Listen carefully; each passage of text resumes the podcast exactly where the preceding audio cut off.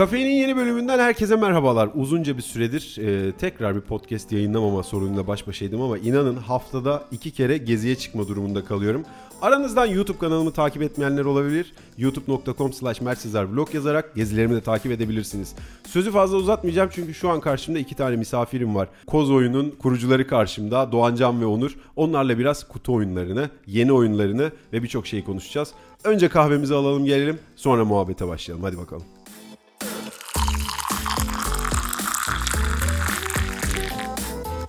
Evet tekrardan hoş geldiniz. Sizler de hoş geldiniz. Doğancan ve Onur e, karşımda Koz Oyun'un kurucuları var. Şu an onlarla kutu oyunlarını, benim bütün bir yaz oynadığım modu ve yeni oyunlarını konuşacağız. Öncelikle kısaca sizleri tanıyalım. E, tanımayanlar için ben çünkü aslında tanıyorum Onur'u. Hem de bayağı küçüklükte. Hatta sen de doğmamıştın o zamanlardan tanıyorum. E, sizleri tanıyalım Doğancan. Sen misafir oluyorsun Onur'dan dolayı. Önce Evet, senden başlayalım abi buyur. Ee, ben Doğancan Sökmen. Onur'un aslında Onur'la olan arkadaşlığım. Tanımıyorum aslında Onur'u tanımıyorum. Burada buluştuk. Evet, Onur'la olan arka- arkadaşlığım direkt siteden başlıyor. Aynı yerde oturuyoruz. Sonrasında yani yaz dönemlerinde özellikle daha sıklıkla görüşmeye başladık. Ee, bu dönemlerde daha çok işte bahçede oyunlar oynuyorduk.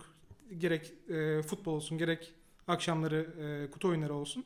O şekilde başlayan bir arkadaşlığımız vardı. Sonrasında zaten daha da sıkı fıkı bir hale geldik. O zaman şey soracağım ya. Bu siz kutu oyunları oynarken bu fikrin oluşma ihtimali galiba e, konularımız arasında mı? Bu yıllardır herhalde içgüdüsel olarak İçki- birikmiş, adım, adım adım birikmiş. birikti yani öyle duruyor şu anda. Kaç yaşındasın abi? 26. 26. Meslek? 27 denilebilir aslında. 27 diyelim. Meslek? Meslek, e, öğrenciliğim devam ediyor. İTÜ'de matematik mühendisliğindeyim. Matematik mühendisi. Süper ya. Ben diferansiyel denklemden çok çektim abi. Ben de çektim. Yaşla orantılayınca Olan- gözüküyor. aynen, ilerledikçe daha da zor çekiliyor. Süper. Onur seni de tanıyalım. Ya merhabalar öncelikle. Aa, ismim Onur Erişen. Sen yakından tanıyorsun abi. Ben tanıyorum beni. abi. Dinleyenlere şöyle. Ee, ben 28 yaşındayım. Ee, Almanca İşletme Marmara Üniversitesi'nde araştırma görevlisiyim. Doğancan'la aslında da anlattığı gibi yıllardan beri gelen bir dostluğumuz var. Ee, ilk başta daha çok böyle yazın işte kısa şortlarımızı giyip parkta oyun oynamak, Tabii. top oynamak, sonra hasta olup evde dinlenmek Evet. üzerine geçen bir ilişkimiz vardı. E daha sonra yıllar geçtikçe tabii bu futbol süresi biraz daha azaldı. Onun yerine daha güzel bir dostluk aldı. Yaşlandıkça diyorsun e, spor aktivitesi azalıp kutu oyunu aktivitesine döndük. Aynen öyle olmaya başladı. Hem kutu oyunları başladı hem işte akşam dışarı çıkmalar başladı. Güzel bir arkadaşlığımız oldu. Bu arada bir de üçüncümüz var. Ee, şu anda çok uzak bir yerde Amerika'da. Ona buradan el sallayalım, selamlarımızı gönderelim. Mert Bayraktar. Onun da adını anmadan olmaz. Mert'cim Amerika'ya selamlar. Siparişlerimiz var. Ee, bizimle iletişime geç. Buradan bedava selam olmaz Onur lütfen. Arkadaşları tanıdık Onur ve Doğancan. Şimdi geliyoruz Koz oyuna. Ben e, dediğim gibi beni Instagram üzerinden takip edenler az çok konuya hakim. Ben e, Koz oyunun ilk çıkardığı oyun mod, genel kültür e, oyunu, bir kutu oyunuydu. Ve ilginç bir oyun. Bence hani benim şahsen ilk defa gördüğüm hani mobille kutu oyununu birleştirmiş bir konsepte sahipti. Dolayısıyla bayağı hoşumuza gitti. Biz Buket'le bütün yaz böyle hani e, fırsat buldukça oturup bu oyunu oynadık. Ve biraz moddan bahseder misiniz bana? Yani şimdi modu hiç duymamış birisi için nasıl tanıtabiliriz? Nereye konumlandırabiliriz bu kutu oyununu? Ee, mod iki farklı moddan oluşan adı üstünde bir genel kültür oyunu. Oyunun içinde iki farklı mod var. Evet iki farklı mod var. Ee, bunlar e, tür olarak aslında iki tarafta da 5 farklı kategoriden sorular barındırıyor. Kolay, orta ve zor şeklinde 3 farklı zorluk seviyesinde. Ee, mobil uygulama üzerinden geliyor bu sorular. Ee, Mod genel kültür oyuna sahip olan kişi kutusundan çıkan kodu uygulamaya girdikten sonra tam erişim sağlıyor ve iki farklı modda da e, oyuna devam edebiliyor. Peki hemen lafını kesiyorum. Şunu söyleyeyim mi? Bu uygulama hem Apple Store'da hem Google Play'de ikisinde de var değil mi? Android'de de iOS'ta da indirilebiliyor. Evet iki platformda da İki var. platformda da iki var. taraftan da indirilebiliyor.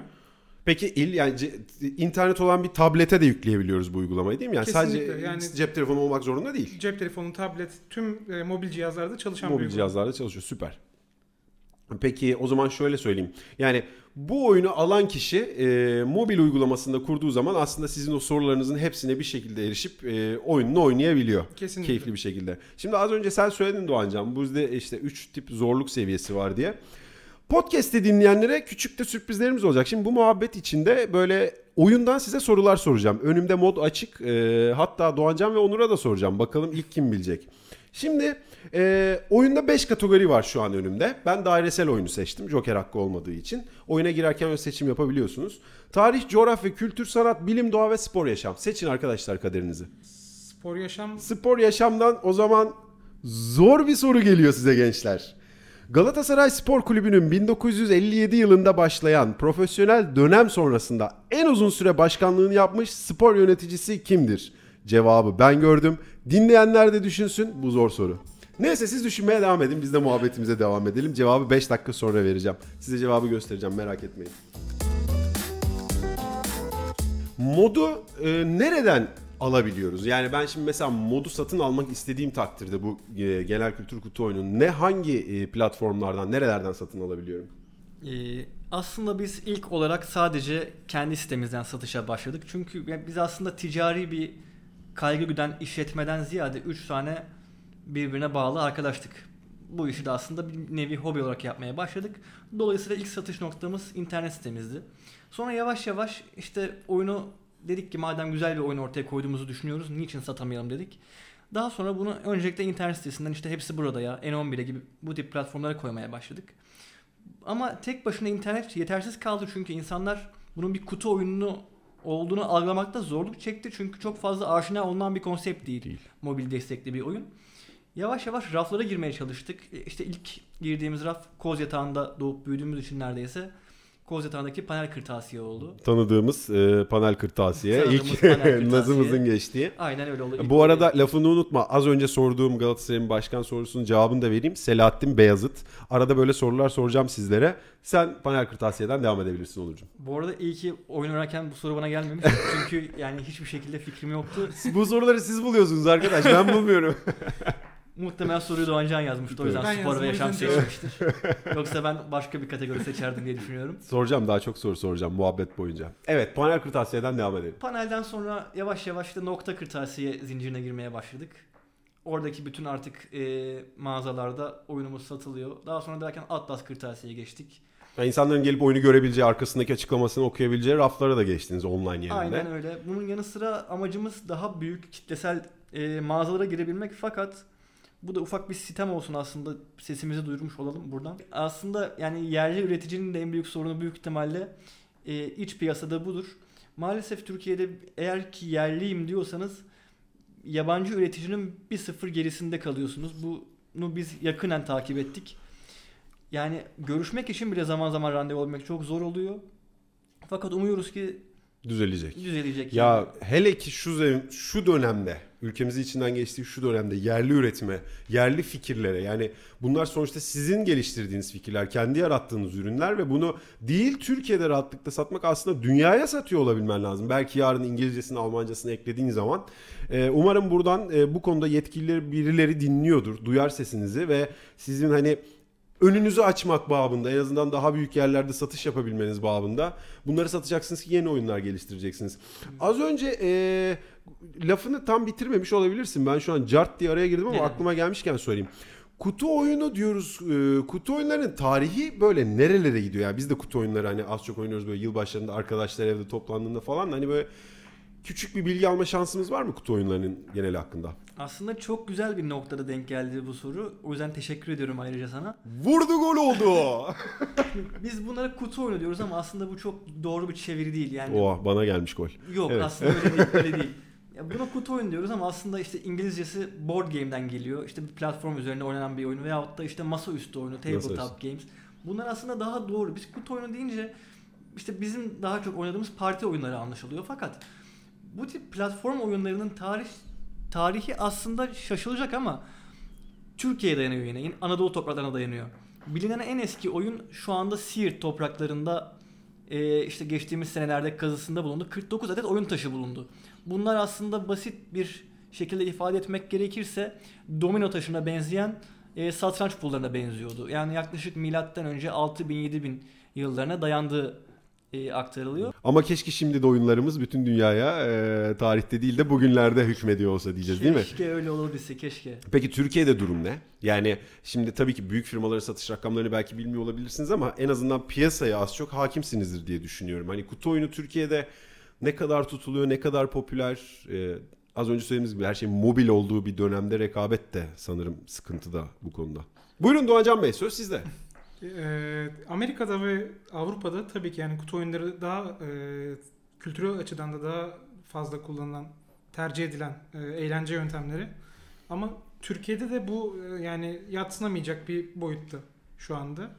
Ee, Tabii ama mesela Amerika Avrupa'yı konuşalım. İnsanların evde toplanıp hani yiyecek içecek e, bir küçük kendi çaplarında parti verdikleri zaman kutu oyunları hep filmlerde görmüyor muyuz? Böyle evde toplanıp oyun oynuyorlar. Yani öyle bir kültürleri var. kesinlikle. Bizde okey değil mi? Bizdeki en yüksek kültür okey oluyor biraz. Yani şimdi eğri oturalım doğru konuşalım yani. İki kişi ise tavla, dört kişi ise okey.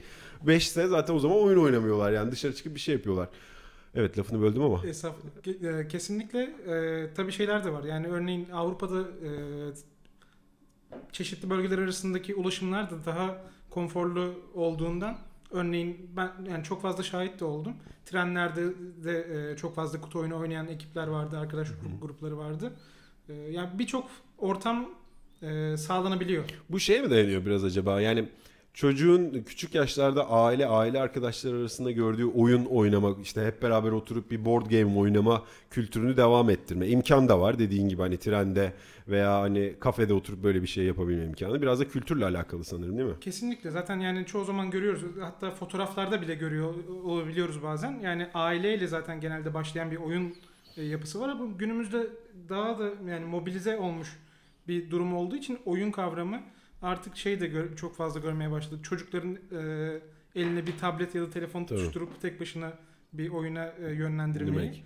Bu çok sağlıklı gelmedi açıkçası bize gördüğümüzde. Zaten biraz olsun da e, bu yola girerken onu da e, göz önünde bulundurmak Tabii çok büyük kaldık. şey var. Yani sonuç olarak biriyle sosyalleşiyorsun, arkadaşlarınla muhabbet ediyorsun. Öbür tarafta sadece elinde telefon, tablet. Sıfır sosyallik. Bunun sosyalleşme açısından da çocuklara fayda. Çocuklar için bir oyun planı var mı ileride o zaman öyle sorayım direkt. Yani çalışmalarına Yoktu başladı. şimdi var. Şu anda itibaren. Telif hakkımı başladı. isterim. Durum ne diye sorduğumda peki satış konusunda yani rakam vermeden en azından genel olarak söyleyeyim. Mesela tatmin edici bir seviyede mi bu iş e, yoksa daha çok mu yolun başındayız Türkiye olarak? Ee, kendi açımızdan değerlendirme düşünürsek o zaman yolun başındayız demek daha doğru. Ee, genel anlamda Türkiye piyasasına baktığımızda da biraz daha yapılması gereken şeyler var, var? gibi duruyor şu anda. Doğru Ee, diyorsun. O zaman şunu sorayım size. Veya dur dur hadi soru sorayım. Size de soru sorayım o zaman. Evet ikinci sorum geliyor efendim. Bu arada soruların doğru cevaplarını siz kendi kendinize veriyorsunuz. Ben şimdi size orta zorlukta bir soru soracağım. Asit baz tepkimeleri sonucunda hangi iki madde oluşur? Aranızdan cevabı bilen var mı? Biz cevabı biliyoruz. Tamam o zaman Umuyoruz hile ki- yapmayalım. Umuyoruz ki Umuyoruz ki Bizi dinleyenler de dinleyenler de bilir. biliyordur. Kimlerle ilgilenen. Tamam. O zaman e, biraz modu konuşalım. Benim sizin ilk oyununuzdu mod değil mi? Evet. Modu yani modu dünyaya getirme, modu ortaya çıkarma fikri tamam. E, sitedeki parkta top oynarken çıktı. Okey ama böyle bir hani nasıl bu konsept olsun? Kendi oyunumuzu yapalım. İlk hanginizden çıktı?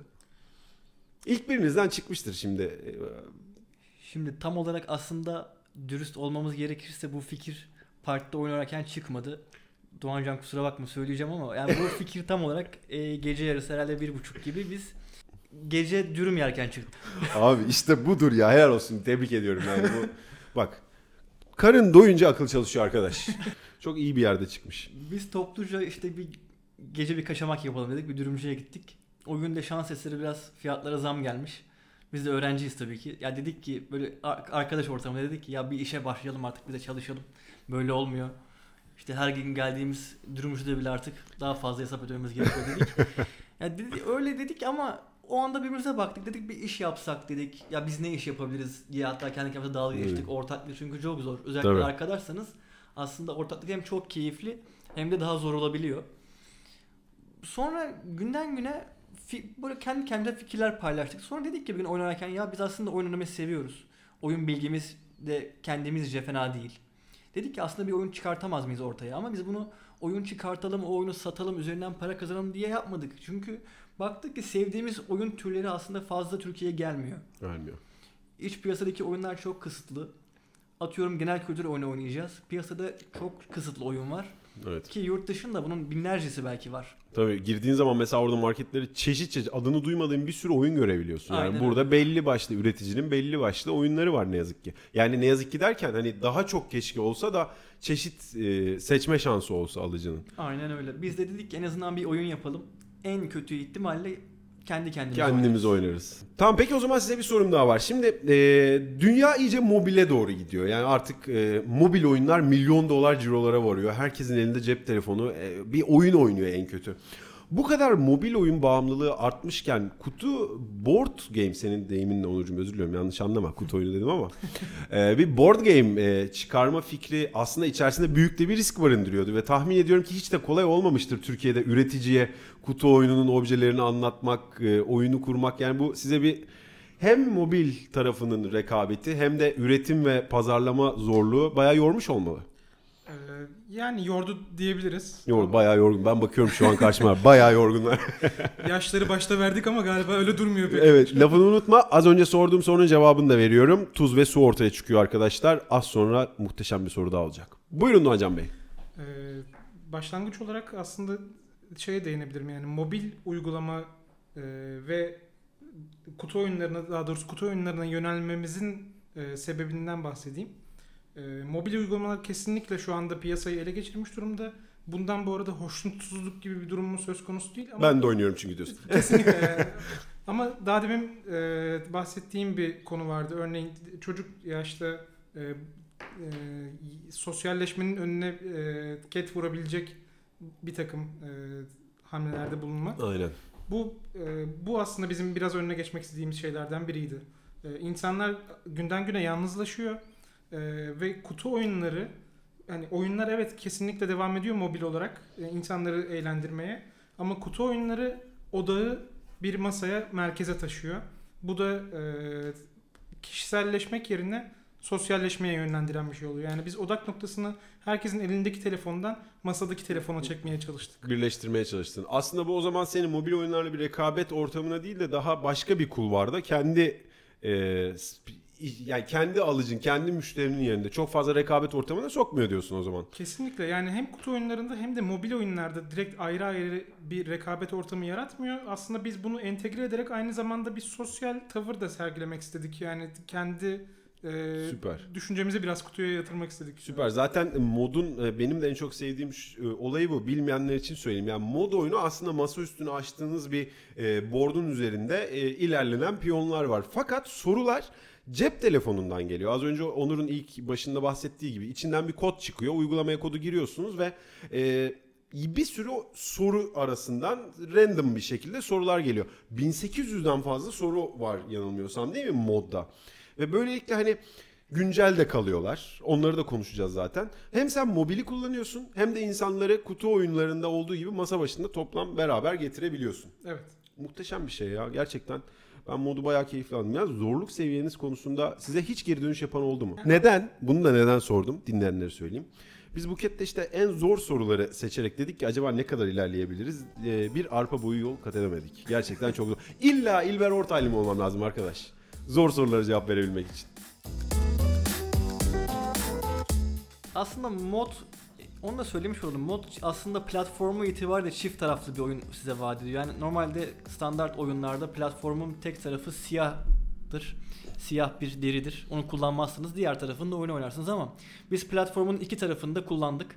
Ee, bir tarafında işte demin abi senin de bahsettiğin gibi içinden çeşitli jokerlerin ve e, kısıtlamaların daha doğrusu geldiği e, bir doğrusal modumuz var. Bir de arkada işte ben joker istemiyorum direkt bana soru gelsin. Ben kendime güveniyorum biraz da strateji yapayım diyenlerin tercih edeceği bir dairesel modumuz var. Biz şimdi senin de dediğin gibi doğrusal modu biraz konuşmuş olalım. E, doğrusal modda e, her kategori size dediğim gibi bir randomizer'la geliyor. Yani rastgele bir soru kategorisi geliyor. Ve bu soru kategorisine ne şekilde cevap vereceğinizi belirleyen bir de joker geliyor. Örneğin hem senin hem de bize de geri dönüşler çok fazla geliyor. Hırsız jokeri. Eğer ki coğrafya kategorisini çektiyseniz ardından hırsız gelirse maalesef o siz o tur herhangi bir soruya cevap veremiyorsunuz. Ve sıra diğer oyuncuya geçiyor.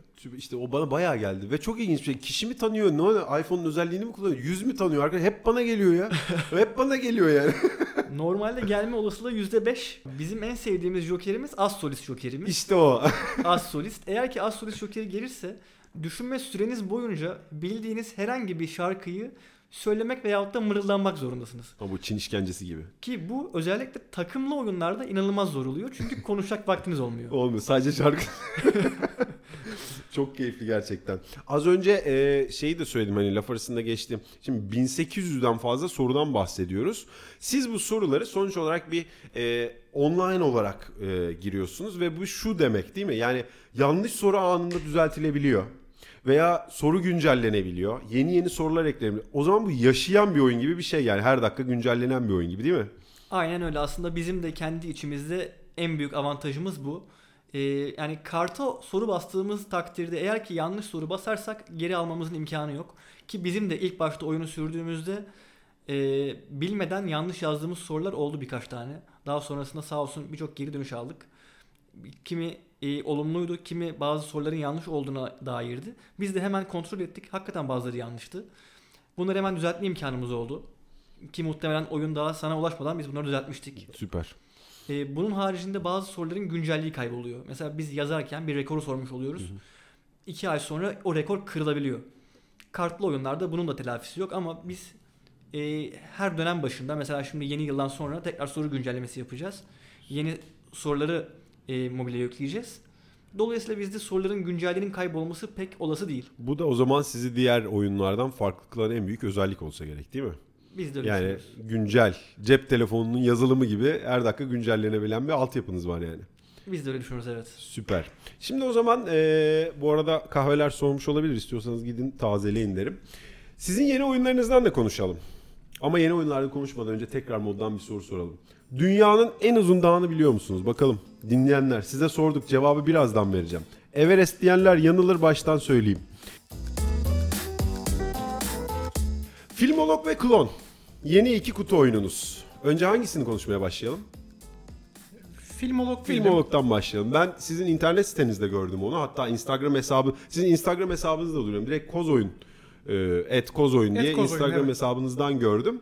E, bayağı da heyecanlandım. Yani sinema severlerin e, eğlencesi diye böyle çıkarmışsınız oyunu. Biraz Filmolog'dan bahsedelim. Nedir, ne değildir, nasıl bir tarz oynanıyor?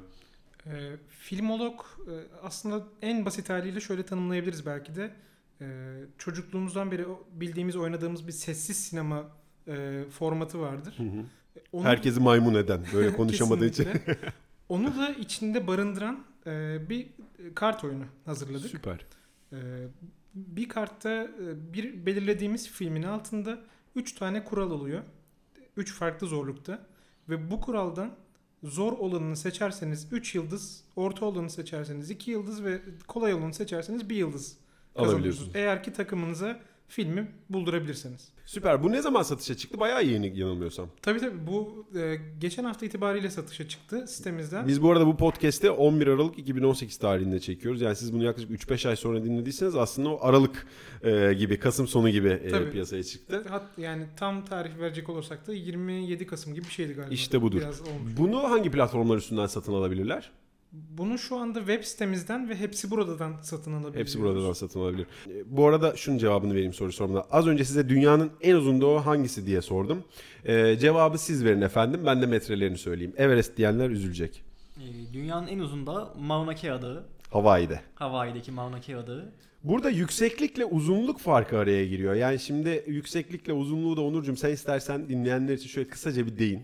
Yani aslında biz bunu mükemmel iyi biliyoruz, çok bilgiliyiz gibi anlatmak da çok bir doğru İlber değil. Ortaylı eksik arkadaş bu masada. O kadar kültür kokuyor. Kesin- Kağıda yazdık kağıda oradan biliyorum. Tabii önümden şu anda okuyorum. Okuyorum. yani biz şans eseri aslında soru ararken birçok bilgiye şans eseri ulaşmıştık. Bu da onlardan birisiydi. Ee, dünyanın en yüksek dağı demiş olsaydık o zaman Everest doğru cevap olacaktı. Fakat yükseklik dediğimiz zaman e, bir dağ üzerinden konuşuyorsak eğer dağın deniz seviyesinden itibaren boyunu ölçmemiz anlaşılıyor. Sıfır rakımdan itibaren. Sıfır rakımdan itibaren. Ama uzunluk dersek o zaman dağın eteklerinden itibaren boyunu ölçüyoruz. Buradaki kıstas şu. E, Mauna Kea'nın çok büyük bir kısmı aslında okyanusun altında yer alıyor. Dolayısıyla yüksekliği aslında çok daha düşük olmasına rağmen Tabii. 4207 metre normal yüksek yani karadan yüksekliği ama aslında eteklerinden uzunluğuna baktığın zaman 10.000 metreden yüksek. Aynen öyle. O Dolayısıyla ne çukuruydu? Dünyanın Mar- Ma- Mariana. Maria çukuru yani neredeyse onun kadar bir dağa baktığın zaman aslında değil mi? Ya da yaklaşık onun 11 bin metre civarı bir şeydi diye yanılmıyorsam. Uzunlukları çok yakın birbirlerine. Çok yakın. Evet biz o zaman sorumuzun cevabını verdik. Şimdi filmoloğa geri dönüyoruz. Filmolog e, daha demin de bahsettiğim gibi 3 farklı e, kural barındıran kartlardan oluşuyor. Bu kartların altında aynı zamanda daha demin bahsetmedim ekstra bir e, puan kazandıracak aynı zamanda filmin e, yılı bulunuyor. Filmin yılı. Eğer filmi takımımıza buldurduktan sonra e, yılını da tahmin ettirebilirsek e, o zaman çifter yıldızlar ekstra geliyor. bir puan daha İşte budur. ekleniyor. Ya gerçekten tebrik ediyorum. Muhteşem bir oyun. Bu ben sinema bilgime güveniyorum diyen herkese boncuk boncuk terletecek bir oyuna benziyor yanılmıyorsam. Umuyoruz eğlendirerek yapar bunu. Hepsi burada da. Peki e, hepsi buradan alabiliyorlardı Filmolo. Şunu soracağım. Ben şimdi sizin e, açıkçası hani e, videolarınıza veya gelen yorumlara baktığım zaman insanlar şeyi de merak ediyor. Bence ona da aslında en kısa sürede girmek lazım. Oyunun oynanış videoları. İnsanlar şimdi modu üzerinden okuyor ama aslında nasıl oynandığını merak ediyor. Hani ben sizlerden alıyorum, getiriyorsunuz, bakıyorum, inceliyorum ama bilmeyen biri için bence bu da önemli diye düşünüyorum. Böyle bir plan var mı yakın zamanda? Ee, var. Hatta belki yeni haberin oluyor olabilir ama sen ne yapma e, Aa, Ciddi. Aa daha bak çok isteriz açıkçası. şansa bak ya. O zaman oynayacağız arkadaşlar. Bir, e, bir iki, iki kişi daha bulup beraber oturup bir masada oynayalım. Hem modu oynayalım hem filmo, işte, filmolu oynayalım. Eğlenceli olur. Süper. Çok ilginç geri dönüş aldık. Şöyle bir şöylesi de var. Böyle tip de çıktı ya da bunu diyen çıktı gibi bir anınız kesin vardır diye düşünüyorum ya. Ya aslında çokça oluyor. Zebilyon tane. yani bir kısmı aslında haklıdır da onlara bir şey diyemem. Çünkü aslında bir oyunu yani şimdi oyunu nasıl alıp da anlarız aslında kitapçığını okuruz. evet. Ama biz de aslında çok fazla komplike olmamasına özen gösterdik kitapçığın. Önlü arkalı bir sayfa oldu. Yani yurt dışında birçok oyun var. Alırsınız kitap kitap okursunuz kitapçığını yine bir anlaşılmaz. O yüzden aslında en iyisi videosunu çekmek. Biz henüz çekmedik. O yüzden şu tip şeyler çok fazla oluyor. Şimdi modu oynuyorsak eğer e, ilk başta uygulamayı açtığınız zaman sizin karşınıza bir tane soru geliyor. Biz buna interaktif soru demiştik. Atıyorum e, Türk gol kralları. Futbol gol kralları. Bunun aslında tek amacı hani biz normalde oyunlara başlarken zar atarız da büyük atan oyuna başlar deriz ya. Biz dedik ki ya zar mar olmasın bizim oyunumuzda. Biz oyuna kimin başlayacağına da bir soruyla beraber karar verelim dedik. Dolayısıyla bu soru ekranınıza geldiği zaman sizin karşınızda ne bir süre gözüküyor ne de bir cevap butonu gözüküyor. Ben bile onu sana yazmıştım. Bozdum mu oyunu diye. Çaktırmasaydın iyiydi abi. olsun. Çaktırdım yapacak bir şey yok. E, şimdi o ekran karşınıza geldiği zaman aslında sırayla gol kralları saymaya başlıyorsunuz yerli. İlhan Mansız diyor. Ne bileyim öbür Tanju Çolak diyor. Metin Oktay diyor. O süre bir yerde bitiyor. O Ama süre- nerede biteceğini gör, kimse göremiyor. Aynen öyle. O çünkü süre tamamen şans eseri bitiyor. Yani her oyunda farklı bir saniyedeyken doluyor. O bazen bir dakikaya kadar uzayabiliyor. İşte o bir dakikaya kadar uzarsa o zaman oyuncu sıkılıyor ve bize hemen geri dönüş yapıyor. O da şöyle oluyor. Ya siz oyun yapmışsınız ama oyun bozuk. Açılmıyor. Sadece bir soru var oyunda. İşte oyun açılmıyor. Oyunda işte ses komut sistemi yok mu? Ben oyuna cevap veriyorum bana geri dönüş yapmıyor. Oo süper ses komutu. Ha Siri yükledik içi. Yani onlar çok fazla oluyor. Yani keşke yapabilsek inanılmaz isterdik böyle bir ses Evet. komut sistemi. Ama bilmiyorum farklı aksanları algılayabilecek güzel bir sistem Tabii kurmak. Türkiye'de o kadar çok aksan var ki yani, Yani- kuzeyinden güneyine doğusundan batısına. Aynen öyle yani ne kadar kolay olabilir bilmiyoruz. Şu anda öyle bir sistemimiz yok. Şu anda bir cevap sekmemiz var. Bastığınız zaman size cevabı gösteriyor. Böylece size soruyu soran kişi kontrol edebiliyor. İlginç yorumlar geliyor değil mi bunun üzerine? Yani evet çok fazla detaya girmeyeyim o yorumların ama çok fazla geliyor. Evet şey vardı ya bir ara. e, böyle bir geyik vardı hani adam bilgisayar için arıyor teknik servisi işte kadın ya şöyle yapın böyle yapın sonunda priz takılı mı diye soruyor adam takmadı diyor ya. Onun gibi neler geliyordur. Şimdi sizin e, benim e, takip ettiğim tekrar yeni oyunlarınızdan biri Filmolog'dan aslında Filmolog'dan önceydi değil mi Klon? Duyurmanız. Tabii aslında klon bizim yani moddan hemen sonra çıkartacağımız ikinci oyun projemizdi. Klon çok ilginç bir oyun arkadaşlar. Ben bunu da daha oynamadım. İşin açıkçası şu an sizle beraber Onur ve Doğancan'ı sorguya tutacağım. Çünkü merakla beklediğim bir oyun. İlginç bir konsepte sahip olduğunu inanıyorum. Çünkü hikayesi de ilginç. Ee, yapay zekalar, klonlar havada uçuşuyor. En sevdiğim konu. YouTube'dan takip edenler biliyordur. Klon hakkında e, sizden şöyle kısaca oyunun hikayesini, oyunun nasıl oynanacağına dair şöyle biraz bilgi alsak. Klon aslında şöyle benzer mekanikte çok fazla oyun var ki biz de çokça oynamışızdır ve çok severek oynamışızdır. Hatta da işte küçük bir çocukken hepimizin de oynadığı vampir tarzı oyunlar vardı. Rol yapma oyunları. İşte belli bir grup içerisinde 2-3 tane Masaüstü Ee, FRP. aynen öyle. aynen öyle masaüstü FRP. 2-3 Dungeons tane. Manual falan. Player's Guide'lar. Aynen öyle aslında. İşte nasıldır bu tip oyunlar? Genellikle bir grup e, kişi bir görev yapmaya çalışır ama grubun içinde kimliğini gizlemeye çalışan 2-3 tane karşı takımdan işte ne olabilir? Belki vampir olabilir, başka, başka bir şey olabilir, sabotajcı olabilir. 2-3 kişi görevi baltalamaya çalışır. Bu oyunlar inanılmaz yani biz bütün çocukluğumuz belki bu oyunları oynayarak geçmiştir. Ama şu tip dezavantajları var. Yani oyunun yarısından çoğu arkadaşını suçlayarak geçiyor. Yani ya ben Pislik be. Ya ben Pislik gördüm. ya bu. Ya bu bu- yaptı ki. Ya ben bunu tanırım. Hayatım boyunca güvenmedim. Kesinlikle bu vampirdi. Oğlum Bu evlilik çatırdatmasın oyunlar sonra. Ay benim eşim vampir olacak kız arkadaşın. işte sen insan olacaksın falan. Bayağı eğlenceli olacak. Yani bu tip oyunların en büyük e, sıkıntısı belli bir dayanak noktası olmaması. Şimdi biraz klonu anlatayım. Daha sonra oyun mekaniğine geçmiş olalım isterseniz. Daha faydalı olur. Biz aslında klonun ilk etapta senaryosunu ön plana çıkartmaya çalıştık. E, klon şöyle bir senaryo içeriyor. E, aslında gelecekte geçen bir oyun ve biraz distopik bir ortamı var. E, bundan 50 yıl sonra bizim kurduğumuz düzende insanoğlu artık kendi neslini devam ettiremeyecek düzene geliyor. Ve artık bunu önleyebilmenin tek yolu bilimsel çalışmalar oluyor. Artık kimsenin bir umudu yokken bir anda işte klonlama çalışmaları insanın tek umudu oluyor ve hakikaten işe yaramaya başlıyor. Ama bu bahsettiğimiz klonlama bizim ilk etapta işte koyun Dolly'yi klonlayalım. O şekilde bir klonlama değil çünkü onlar doğurtma yöntemiyle yapılan çalışmalardı. Biyolojik şeylerdi. Bizim bahsettiğimiz direkt işte Mert Sezer işte 35 yaşında bir adet daha aynı boyda aynı yaşta Mert Sezer. Peki bir şey söyleyeceğim. Dünya buna hazır mı arkadaş benden ikincisine yani? Vallahi- Altered karbon gibi biraz Abi daha. Senden bir tane daha çok iyi olur Zor. yani. Her muhite bir tane Mert Sezer lazım bizce. Canımsın. Tamam kahveler benden yayın sonunda. Teşekkür Tamam ederiz. tamam kaptınız hadi. Aynen öyle aslında altı karbon gibi. Aynen değil mi?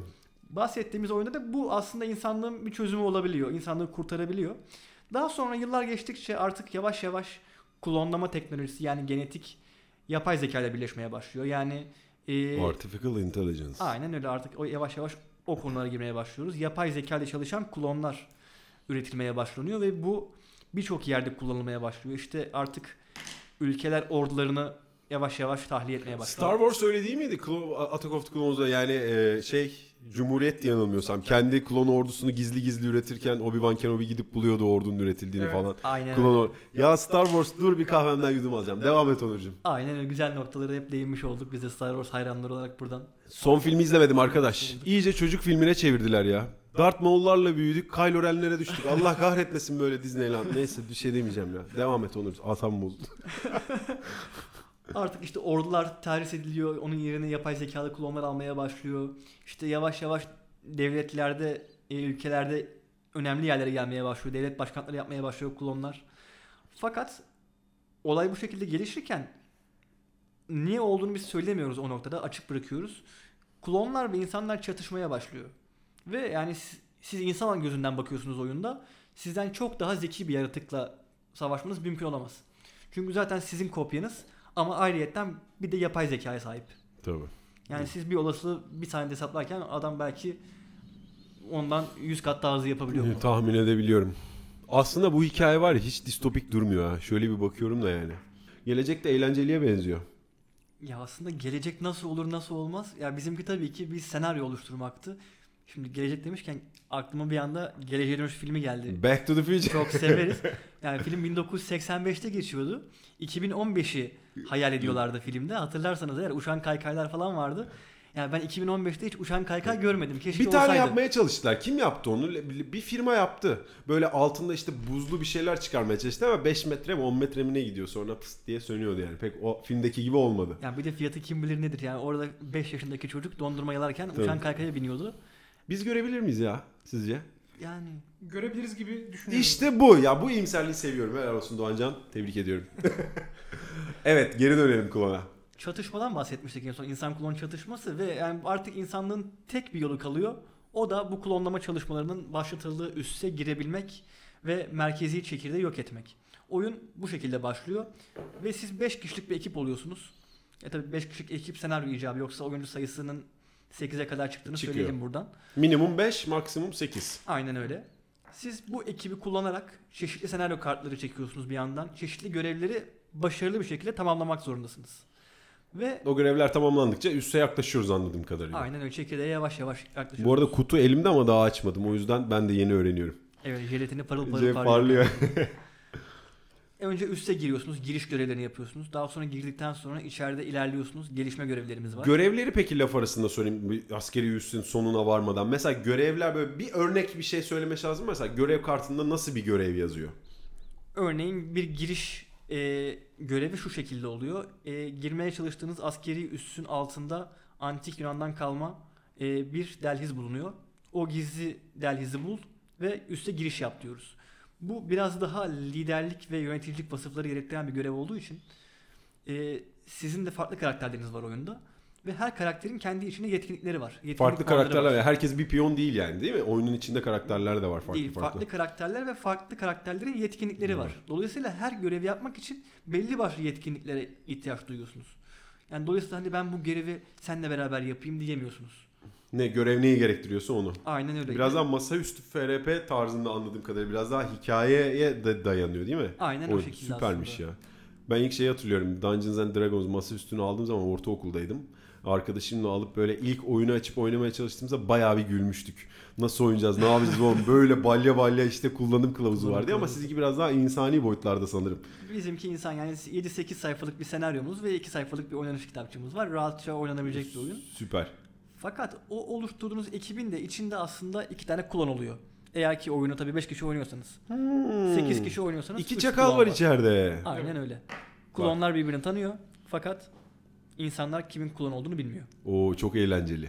Yani biraz daha böyle içeriden içeriden seni sabote etmeye çalışan klonlar ve görevi başarmaya çalışan masum köylüler var değil mi? Aynen öyle. Aa, çok eğlenceli oluyor. Yalnız bu bayağı kavga ettirtebilir gerçekten yani. Hani böyle eşi dostu birbirine kırdırır mı dersin Doğancan?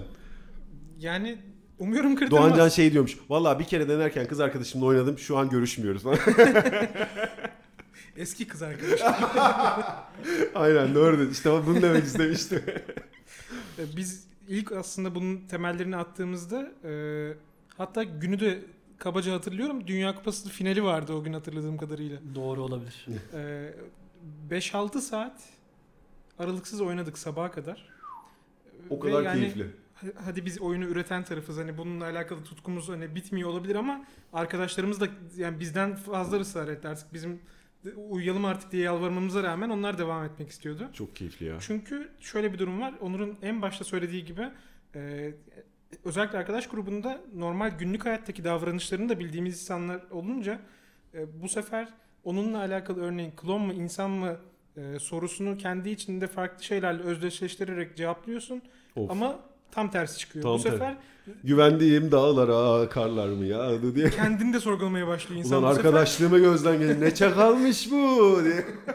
Ke- kesinlikle öyle bir yaklaşım oluyor.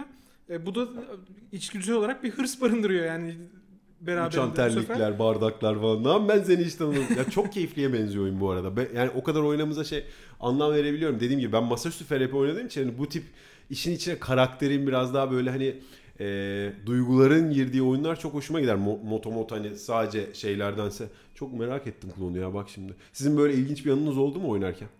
Ee, şöyle yani oyunun biraz aslında mekaniğine de e, örnek verebilecek nitelikte e, görevleri yaparken oyuncular e, görevi onayladığına ya da onaylamadığına dair e, bir kart sunuyor ortaya kapalı olarak ve bunun sonrasında e, biri tarafından açılıp bakılması sonucunda görev başarılı ya da başarısız kabul ediliyor. E, örneğin klonların şöyle bir gücü var. İki kartı da kullan, kullanma imkanları var. Yani blöf imkanları var. Bu da oyunu farklı bir noktaya getiriyor. Ee, Eğer ki klon olduğunda masa olarak neredeyse çok emin olmaya yakın olduğunuz bir kişi e, sizi sürekli e, farklı bir şekilde yönlendiriyorsa blöf atarak oyunu tabii ki yani insan tarafına kazandırmayacak kadar e, o zaman bu sefer şüpheye düşüp farklı yerlere yönlenebiliyorsunuz. Biliyorsun. Örneğin e, yanımda oturan arkadaş Ya Ee, Onur bak sen bak ben de ne kadar iyi çocuk biliyorum. Anlatsana birazcık merak ettim şimdi. Bizim e, insanlık tarafındaydım ben. İnsan olan. İnsan olmayan tarafta Onur. E, bunu tabii o kadar zor anladık ki çünkü 5 tur üst üste görevi başarıyla tamamlattı. Yani bir tur daha zaten Önce güven kazandı. Ya işte. bir tur onuru almayıp 3 insan ya da 2 insan kaç kişi oynuyorsak onlar e, görev yapmış olsa ve başarmış olsa insanlık kazanıyordu. Çünkü 6 görev tamamlandığında insanlık kazanıyor. Kazanıyor. Yani son raddeye kadar getirip ondan sonra oyunu 5 peşe dön, döndürdü. Çünkü bütün e, şeyden e, desteği almaya Almış. başlamıştı. Attığı 5 kere üst üste blöf atarak. Demek ki Onur'la oynarken iki kere düşüneceğiz. Tabii. Sonrasında Tabii. Tabii ki Onur'la oynasa iki kere düşünce. hala hayatımın en büyük başarılarından biridir. Ee, Onur'un blöfünü o, o sırada dedim ki bu, bu şekilde olmayacak. Herhalde Onur blöf atıyor. Ama yani o zaman da oyun içinde de söylediğim şey yani bu blöf belli ki ve şu anda ayakta alkışlıyorum bu Ay- oyunu. Helal olsun. Ama bir yandan insanlık kaybediyor. Dikkat edin diye uyarmak Arkadaşımı kaybediyorum burada. Yani aslında o gün çok üzülmüştüm. Yani çünkü rasyonel karar veren herkes o gün benim insan olduğumu düşünmüştü ama yani Doğancan'a nasıl bir izlenim bıraktım bilmiyorum ama dedi ki Onur klon. Klon. Yani böyle bir şey olması mümkün değil. Çamurat izi kalsın. Yani çünkü daha çok blöf yapamazdım yani. Helal olsun. Oyunun yapımcısı olmanın verdiği bir çakallık olabilir mi? Ekstra böyle şeyi bilme yoksa içinde barındırdığı bir e, şey var mı? Onur'u tanıyoruz burada. Onur'u tanıma dersleri 101 oldu. İnanın oyun e, en iyi tanıdığınızı bile ne kadar tanıdığınızın turna solu gibi bir oyun yani. Yani üçümüz oyunu yaptık ama hiç alakası yok. Böyle ikili eşleşmeler oluyor mutlaka oyun oynarken. İşte üçümüzün ikisi klon oluyor.